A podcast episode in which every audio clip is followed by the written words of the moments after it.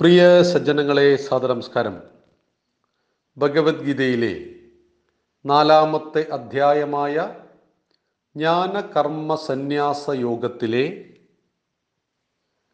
മുപ്പത്തി ഒന്നാമത്തെ ശ്ലോകത്തെക്കുറിച്ചാണ് നമുക്കിന്ന് ചിന്തിക്കേണ്ടത്.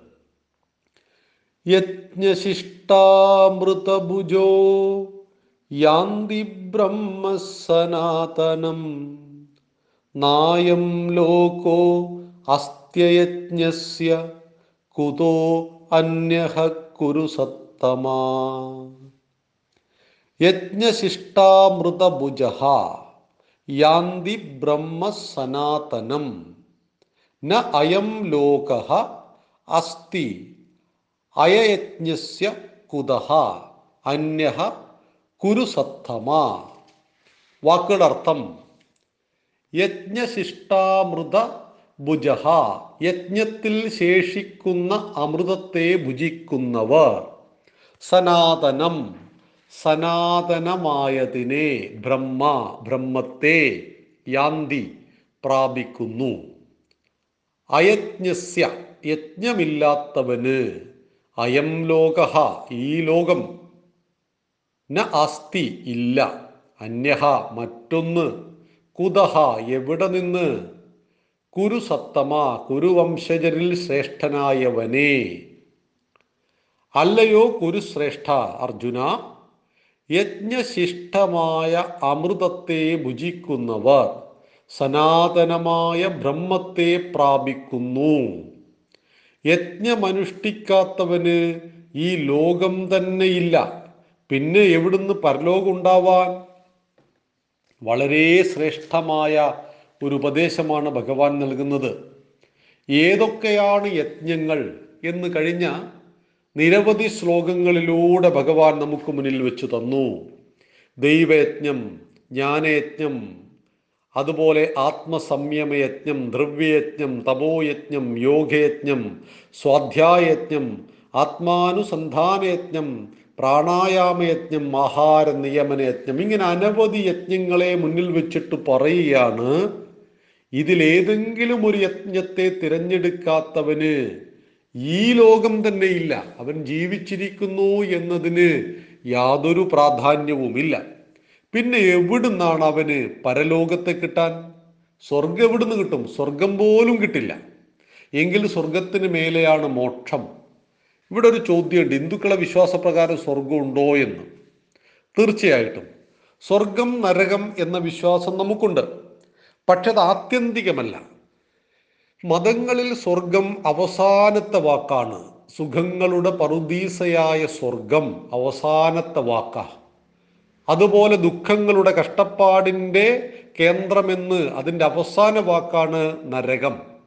എന്നാൽ ഹിന്ദുവിനെ സംബന്ധിച്ച് ഒരു വ്യക്തി എൺപത് ശതമാനം ശരിയും ഇരുപത് ശതമാനം തെറ്റും ചെയ്തു എങ്കിൽ ഈ എൺപത് ശതമാനത്തിന് അദ്ദേഹത്തിന് സ്വർഗവും ഇരുപത് ശതമാനത്തിന് നരകവും അദ്ദേഹത്തിന് ലഭിക്കും.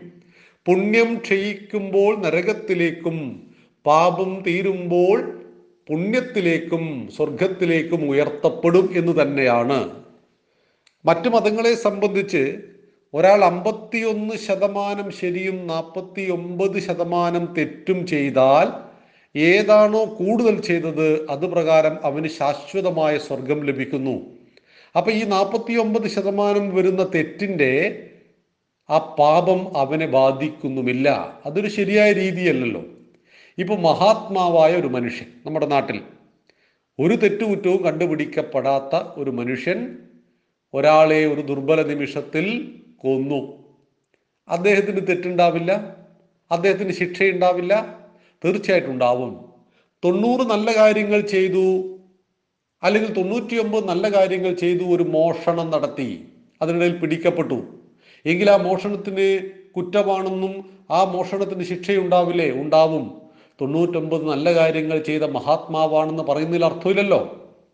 ഇതുപോലെ ഹിന്ദുവിനെ സംബന്ധിച്ച് സ്വർഗമുണ്ട്. പക്ഷേ സ്വർഗത്തിനും മേലെയാണ് മോക്ഷം. ജന്മമില്ലാത്ത ജീവാത്മാവ് പരമാത്മാവിൽ ലയിക്കുന്ന അവസ്ഥ. ആ ബ്രഹ്മത്തെ സനാതനമായതിനെ ഒരിക്കലും നശിക്കാത്തതിനെ സ്വർഗം നശിക്കും നരകവും നശിക്കും. കാരണം സുഖവും ദുഃഖവുമെല്ലാം നശിക്കുന്ന പ്രപഞ്ചത്തിന്റെ ഭാഗം തന്നെയായിട്ടാണ് ഹിന്ദു കരുതുന്നത്. സ്വർഗം ദേവന്മാർ എല്ലാം നശിക്കും. എന്നിട്ട് വീണ്ടും ഒരു യുഗം പിറക്കും. ഇങ്ങനെയുള്ളൊരു വിശ്വാസമാണ് നമുക്കുള്ളത്. എന്നാൽ നശിക്കാത്തൊന്നുണ്ട്. നശിക്കുന്ന സകലതിന്റെയും ഉള്ളിൽ നശിക്കാതെ നിൽക്കുന്ന ഒരു കാരണം. കാരണം നശിക്കില്ല. ഈ കാരണം നശിച്ചു പോയാൽ ഒരിക്കലും പിന്നീട് സൃഷ്ടി നടത്തുവാൻ സാധ്യമല്ല. ഇപ്പം ബുദ്ധന്മാരും ഹിന്ദുക്കളും തമ്മിലുള്ള അഭിപ്രായ വ്യത്യാസം ബുദ്ധന്മാർ ശൂന്യവാദികളാണ്. ശൂന്യതയിൽ നിന്ന് സകലതുണ്ടായി എന്ന് പറയും ഹിന്ദുക്കൾ പറയും ശൂന്യതയിൽ നിന്നൊന്നും ഉണ്ടാക്കാൻ സാധ്യമല്ലല്ലോ അത് ശൂന്യതയല്ലേ? എന്നാൽ ശൂന്യത എന്ന വാക്കല്ല ഹിന്ദു ഉപയോഗിക്കുന്നത്? ബ്രഹ്മം എന്ന വാക്കാണ്. ബ്രഹ്മം ഒരിക്കലും നശിക്കാത്ത സത്യം. ആ സത്യത്തിൽ നിന്ന് പലതും പലതും ഉണ്ടായിക്കൊണ്ടിരിക്കും. ആ സത്യത്തിലേക്ക് ലയിച്ചു കൊണ്ടേയിരിക്കും അതുകൊണ്ട് പറയുകയാണ് ജീവിതത്തിൽ നമ്മളെല്ലാവരും ഏതെങ്കിലും ഒരു യജ്ഞത്തെ തിരഞ്ഞെടുക്കണം. സാമാന്യ ലോകത്ത് പറയാറുണ്ട് നിങ്ങൾ ജീവിക്കുന്നത് മനുഷ്യനായിട്ടാണ്. മനനം ചെയ്യുവാൻ കഴിവുള്ളവൻ ആരോ അവൻ മനുഷ്യൻ. ആ മനുഷ്യൻ ഏതെങ്കിലും ഒരു ആദർശത്തെ ജീവിതത്തിൽ തിരഞ്ഞെടുക്കണം. ഏതെങ്കിലും മതിയാവില്ല. അത് ഉദാത്തവുമായിരിക്കണം. ഇപ്പം നമ്മുടെ നാട്ടിൽ അനേകം ആശയങ്ങളുണ്ട്.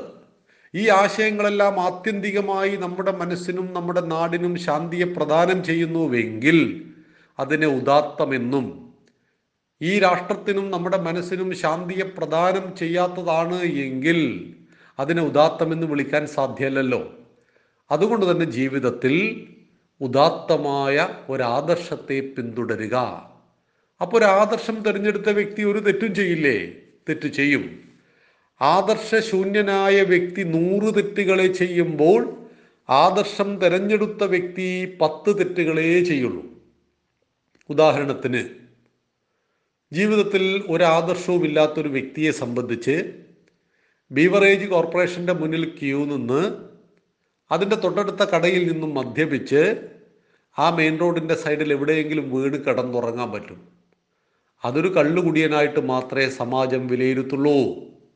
എന്നാൽ ഏതെങ്കിലും ഒരു പാർട്ടിയുടെ ഒരു ബൂത്ത് പ്രസിഡന്റ് ഒരു പഞ്ചായത്ത് പ്രസിഡന്റായി അദ്ദേഹത്തിന് അങ്ങനെ ക്യൂ നിൽക്കുവാനോ പൊതുവായിട്ട് മദ്യം മേടിക്കുവാനോ അവിടുന്ന് കഴിക്കുവാനോ അവിടെ വീണ് കിടന്നുറങ്ങാനോ പറ്റില്ല. അദ്ദേഹത്തിന് മദ്യപിക്കണമെങ്കിൽ തന്നെ മറ്റൊരാളുടെ കയ്യിൽ പൈസ കൊടുത്തൊക്കെ മേടിച്ചിട്ട് രഹസ്യമായിട്ടാണ് ചെയ്യുന്നത്. ഇത് ഞാൻ ചെയ്യരുത് എന്ന് അദ്ദേഹത്തെ ഓർമ്മിപ്പിക്കുന്ന ഒരു സാമൂഹ്യ ബോധമുണ്ട് അദ്ദേഹത്തിന്. പക്ഷേ മദ്യത്തോടുള്ള ആസക്തി ആ ബോധത്തിനു മേലെയാകുമ്പോൾ അദ്ദേഹം കുടിയനാണ് പക്ഷേ രഹസ്യ കുടിയനാണ്. നമ്മുടെ നാട്ടിൽ ഇത്തരം വ്യക്തികൾ ധാരാളമുണ്ട്. രഹസ്യമായി പല തെറ്റുകളും ചെയ്യുന്നു. പരസ്യമായിട്ട് എന്തുകൊണ്ട് ചെയ്തുകൂടാ? കാരണം പരസ്യമായിട്ട് അവർക്ക് ചെയ്യുവാൻ അവർക്ക് തടസ്സമായി കിടക്കുന്നത് അവർ സ്വീകരിച്ച ആശയമാണ്. നാം ജീവിതത്തിൽ ഒരു ആദർശത്തെ സ്വീകരിക്കുമ്പോൾ പിന്നീട് ആ ആദർശത്തിന്റെ പേരിലാണ് നമ്മൾ അറിയപ്പെടുന്നത്. അല്ലാതെ വ്യക്തിയുടെ പേരിലല്ല പ്രാധാന്യം.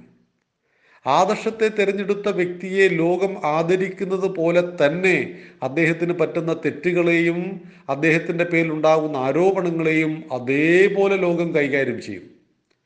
അതുകൊണ്ട് തന്നെയാണ് മഹാത്മാക്കൾ പറയാറുണ്ട് ദാഹിച്ച് തളർന്നാൽ പോലും കള്ള് ഷാപ്പിൽ കയറിയിട്ട് വെള്ളം കുടിക്കരുത്. ദാഹമുണ്ട് വെള്ളം നിർബന്ധമാണ്. കള്ള് ഷാപ്പിലേക്ക് കയറി കയറുന്നതും ആളുകൾ കണ്ടു ഇറങ്ങുന്നതും കണ്ടു. പച്ചവെള്ളം കുടിക്കുവാൻ വേണ്ടിയിട്ടാണ് ഞാൻ കള്ള് ഷാപ്പിലേക്ക് കയറിയത് എന്ന് സമാജത്തെ ബോധ്യപ്പെടുത്തുവാൻ ബുദ്ധിമുട്ടാണ്. അതുകൊണ്ട് ഒരു സാമൂഹ്യ പ്രവർത്തകൻ വെള്ളം കുടിക്കാൻ വേണ്ടിയിട്ടും കള്ള് ഷാപ്പ് കയറാൻ പാടില്ല എന്ന് ആചാര്യന്മാർ പറഞ്ഞു തരും. ഇവിടെയാണ് ഭഗവാൻ പറയുന്നത് നിങ്ങളുടെ എല്ലാം ജീവിതത്തിൽ ഏതെങ്കിലും ഒരു യജ്ഞത്തെ തിരഞ്ഞെടുക്കുക. ആ യജ്ഞശിഷ്ടമായ അമൃതത്തെ ഭുജിക്കുന്നവർ യജ്ഞത്തിന്റെ ശിഷ്ടമായ അതായത് യജ്ഞത്തിലൂടെ സമ്പാദിക്കുന്ന ഉണ്ടാക്കിയെടുക്കുന്ന അമൃതം അധ്വാനിച്ചുണ്ടാക്കുന്ന സമ്പത്ത് കൊണ്ട് ഭക്ഷണം കഴിക്കുമ്പോൾ അത് അമൃത തുല്യമാകുന്നു അവർ സനാതനമായ ബ്രഹ്മത്തെ പ്രാപിക്കുന്നു. യജ്ഞമനുഷ്ഠിക്കാത്തവന് ഒരു യജ്ഞവും തിരഞ്ഞെടുക്കാത്തവന് ഈ ലോകം തന്നെയില്ല.